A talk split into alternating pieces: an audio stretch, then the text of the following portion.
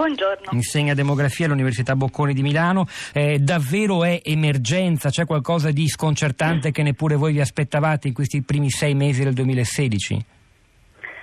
No, eh, direi che questo è il proseguo di una tendenza che c'è già da qualche anno, che è ben conosciuta purtroppo e che non sembra assolutamente tornare indietro. È una tendenza che è scritta nei numeri della popolazione italiana, cioè io vorrei diciamo, riandare alle cause che sono strutturali più che a quelle eh, sociologiche. Cioè, qui siamo di fronte al fatto che sono le potenziali madri cioè le donne che sono dai 30 ai 34 anni che in Italia negli ultimi anni sono calate moltissimo. Vi dico solo un dato, dal, 2015, eh, da, dal 2005 al 2015, quindi in 10 anni, le potenziali madri dai 30 ai 34 anni sono calate del 20%. Quindi a fronte di una fecondità individuale che rimane, diciamo per coppia, che rimane abbastanza stabile, se non addirittura in lieve calo, è ovvio che il numero assoluto di nati cala. Cosa significa questo? Come cambierà il ritratto, la fisionomia della società italiana a partire da questi riscontri?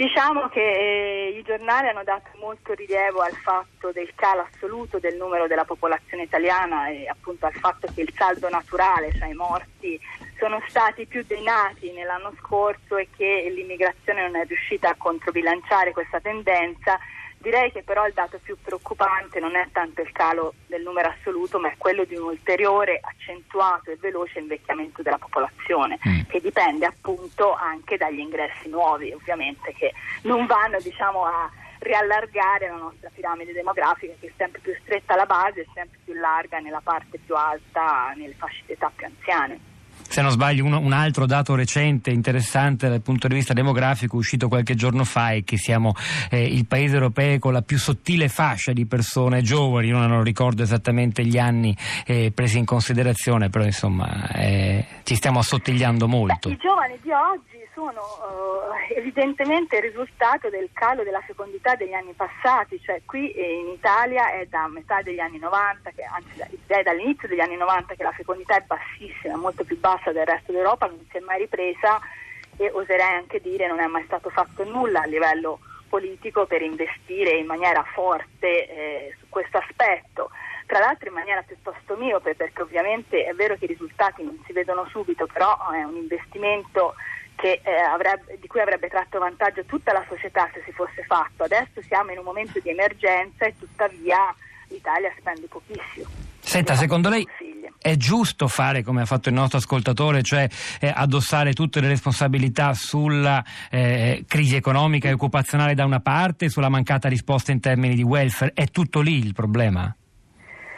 Io credo che non si possa addossare tutto all'ultima crisi economica, cioè io penso che abbia piovuto sul bagnato, è una situazione in Italia dove effettivamente c'è qualche difficoltà in più a fare figli rispetto ad altri paesi dove il welfare è molto più generoso, senza andare ai famigerati paesi scandinavi che tutte le volte diciamo ma sono più ricchi di noi hanno anche una popolazione più bassa, se ci confrontiamo con la Francia, beh effettivamente la situazione è molto diversa si fanno figli prima, se ne fanno di più, le famiglie hanno un reddito che è molto più sostenuto dopo la nascita dei figli e anche le condizioni lavorative sono migliori. Non, non, si può guardare ai vicini per fare qualcosa, ma ovviamente è un forte investimento nei primi anni, cioè ci vuole un investimento anche economico che in Italia non si è mai fatto, sempre eh, diciamo parandosi dietro la scusa non ci sono abbastanza soldi, ma meno soldi si investono e più la struttura della popolazione sarà così invecchiata e questo avrà anche delle conseguenze economiche negative ovviamente.